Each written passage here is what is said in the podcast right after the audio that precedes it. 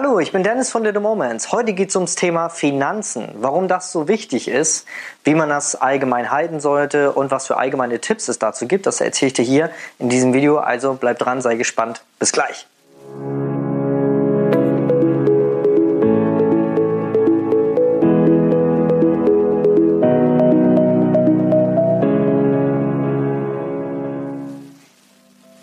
Ja, Finanzen, großes Thema. Ich habe euch gefragt in meiner Facebook-Gruppe Einstieg in die Neugeborenen-Fotografie. Falls du sie noch nicht kennst, ich verlinke sie dir hier mal in der Beschreibung. Und dort habe ich vor kurzem eine Umfrage erstellt, weil wir mittlerweile über 60 Videos auf diesem YouTube-Kanal haben. Mega, vielleicht haben wir jetzt auch schon die 500 Abonnenten gesprengt, äh, wenn das Video hier rauskommt. Wir standen, also aktuell jetzt stand dieses Video, ähm, 18.07.2019, stehen wir kurz vor 500 und vielleicht, wenn diese Folge hier rauskommt, haben wir diese schon erreicht. Ich hoffe es.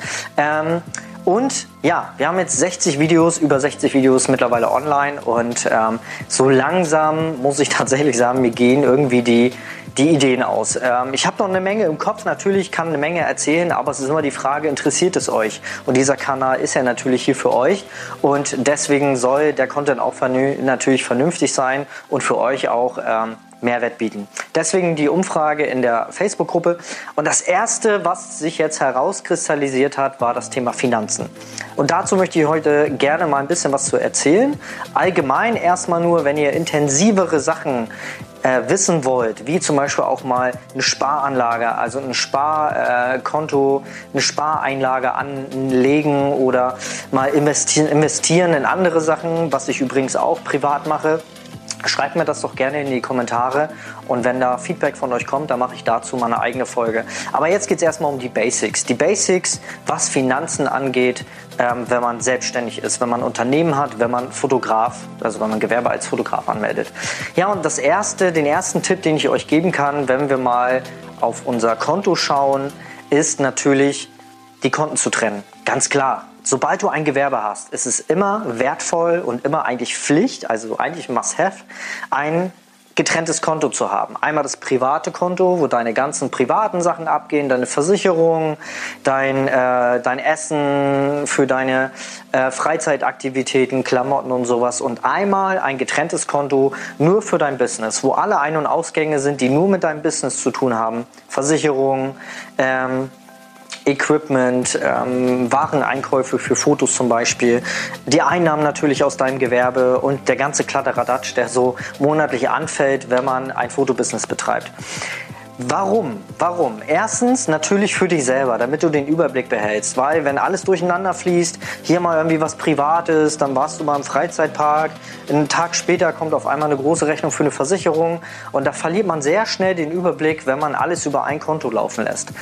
Also der Überblick willen. Zum Zweiten natürlich für deinen Steuerberater. Wenn du einen hast, ist es für den natürlich auch viel, viel ähm, viel, viel oder wenig zeitintensiv, wenn du getrennt, äh, getrennte Konten hast. Und er natürlich auch nicht sich ständig alles zusammensuchen muss, weil dazwischen immer private Positionen sind. Das treibt den Preis des Steuerberaters wesentlich in die Höhe, wenn man das nicht miteinander trennt. So hat er das viel einfacher. Das heißt, er braucht weniger Zeit für deine Buchhaltung, ergo kostet er auch weniger.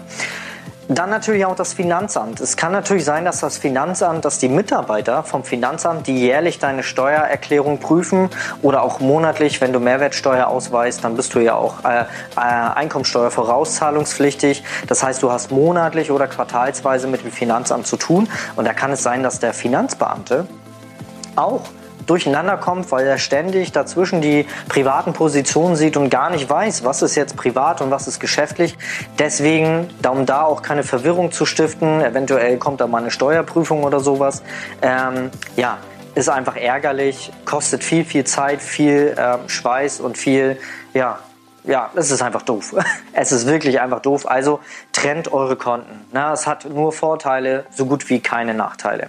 Wenn man jetzt ein Konto eröffnet, das wäre Tipp 2, und ihr wirklich noch am Anfang eures Gewerbes steht, also ihr wirklich noch ein nebenberufliches Einkommen habt, also ihr habt noch euren Teilzeit-, Vollzeitjob und ähm, nutzt die Fotografie nur so als Nebeneinkommen, dann redet doch einfach mal mit eurem Bankberater, ob es vielleicht eine Alternative gibt, nicht direkt ein Businesskonto anzulegen, was er im Unterhalt Sicherheit, also in den, in den Gebühren auch wesentlich teurer ist, sondern erstmal ein privates Girokonto anzulegen, ähm, was für euch als Business ähm, als Businesskonto läuft. Das kann man machen. Also meine Bank hat es äh, damals tatsächlich gemacht. Nun hatte ich habe ich einen guten Draht zu meiner Bankberaterin und die hat gesagt, hey, deine Position, die du monatlich mit deinem Studio hast, mit deinem Fotogewerbe, ähm, übersteigen nicht den Umfang eines privaten Kontos, also kann man es auch noch als privates Konto laufen lassen. Das wäre so der zweite Tipp. Ähm, sprecht das mal an, aber sprecht das bitte an. Macht nicht, schließt nicht einfach ein privates Girokonto ab und dann nutzt das als Businesskonto. Wenn das rauskommt, kann es sein, dass, es, dass du eventuell nachzahlen musst und das wäre richtig ärgerlich. Aber sprecht das vorher ab. Ich denke, die Bankberater sind ja auch alle nur Menschen und äh, äh, sie arbeiten ja auch für dich. Dementsprechend ähm, ja, kann man da ruhig mal mit denen reden. Da gibt es bestimmt die eine oder andere Lösung. Genau, wenn man dann jetzt Konto hat, dann würde ich immer empfehlen, ja, also wir nutzen das Vier-Konten-Modell das besagt. Also, es ist ja immer wichtig, auch Rücklagen zu bilden, Sparkonto zu haben. Deswegen haben wir insgesamt vier Businesskonto. Ein Business-Giro-Konto. Darüber laufen unsere ganzen Fixkosten, die wir haben. Also alles, was so monatlich anfällt. Studiomiete, Versicherung, Gehälter, ähm, was weiß ich, äh, Kammerbeiträge, Druckkosten für, für die Druckwaren, also für, für äh, Prints und, und äh, ja, Alu-Bonds und was weiß ich. Also all so der monatliche Kram, was man sowieso immer hat. Photoshop zum Beispiel, von Adobe die Rechnung. Ähm, also ein so, so, eigentlich so Kleinkram. Ne? Genau. Und dann haben wir ein Sparkonto. Das ist ein, ein Tagesgeldkonto. Also wir nutzen, also wir haben ein Girokonto und drei Tagesgeldkonten. Und ein Tagesgeldkonto davon ist das Sparkonto. Da kommt Geld drauf, was quasi monatlich übrig bleibt. Abzüglich aller Kosten und auch Reserve.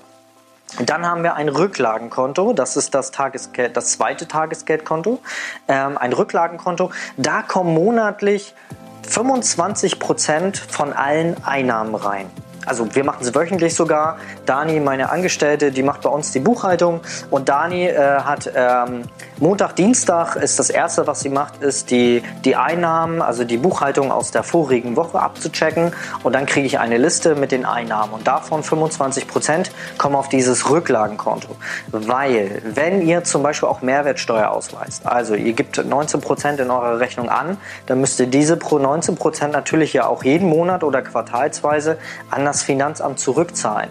Und damit man das nicht vergisst und das eventuell untergeht und alle äh, jeden Monat oder alle drei Monate, je nachdem, ob man monats- oder quartalsweise ans Finanzamt die, äh, die äh, Umsatzsteuervorauszahlung zahlen muss, ähm, kommt natürlich ein Riesenbatzen auf einen zu. Man hat dann nachher gar keinen Überblick mehr. Deswegen machen wir das mit den 25 Prozent. Warum 25 Prozent? Weil wir damit sicher gehen, dass immer etwas übrig bleibt. Das heißt, im schlimmsten Fall haben wir 19 Prozent Mehrwertsteuer, also bleiben immer 6 Prozent von den ganzen Einnahmen übrig. Und das, was dann monatlich übrig bleibt, geht das, das geht dann wieder aufs Sparkonto. Genau. Und dann haben wir noch ein Tabukonto. Das Tabukonto, das muss man nicht machen. Finde ich aber wertvoll, weil das das Mindset prägt, was ihr im Foto, also in eurem Business, ähm, quasi anlernen könnt, nämlich der Umgang mit Geld. Und wenn ihr ein Tabukonto habt, wir machen es so, dass ich, ähm, das mache ich manuell, ich gucke dann immer, was monatlich übrig bleibt und dann sage ich, dass ein gewisser Teil von meinen Einnahmen, also das, was wirklich auch unterm Strich übrig bleibt, damit sind Gehälter gedeckt, die, die Fixkosten und eine Reserve. Und alles, was übrig bleibt, davon geht nochmal ein äh, prozentualer Teil auf mein Tabukonto. Das heißt auch Tabukonto und es ist auch ein Tabukonto. Da kommt zum Beispiel monatlich 50, 100, manchmal auch 200 Euro drauf und dieses Konto ist zum Wachsen da. Das heißt, da gehe ich überhaupt nicht ran, egal was ist. Also ich habe hier oben wirklich auch eine Sperre, ähm, für mich, mindset-technisch, wo ich weiß, dieses Konto ist wirklich tabu. Ich versuche alles Mögliche. Ich gehe sogar, ich würde sogar mein Privatkonto rangehen, bevor ich an dieses eine Tabukonto rangehe. Weil dieses Konto ist dafür da, damit die Einnahmen wachsen. Wenn du wirklich jeden Monat siehst, das sind 500, 600, 1000, 1500, 2000 Euro, dann gehst du mit einem ganz anderen Gefühl in in, in das Studio, also in den, in den Fotoalltag, weil du weißt, du hast einen riesengroßen Puffer, Reserve und du weißt, dein Geld wächst. Und das ist wie so ein Geldmagnet. Glaubt mir, das gibt es. Ihr müsst mal Bücher von Bodo Schäfer lesen. Ich habe auch hier mal ein Video gemacht äh, zu einer Bücherempfehlung. Ist, glaube ich, noch gar nicht so lange her. Ein, zwei, drei Wochen, glaube ich.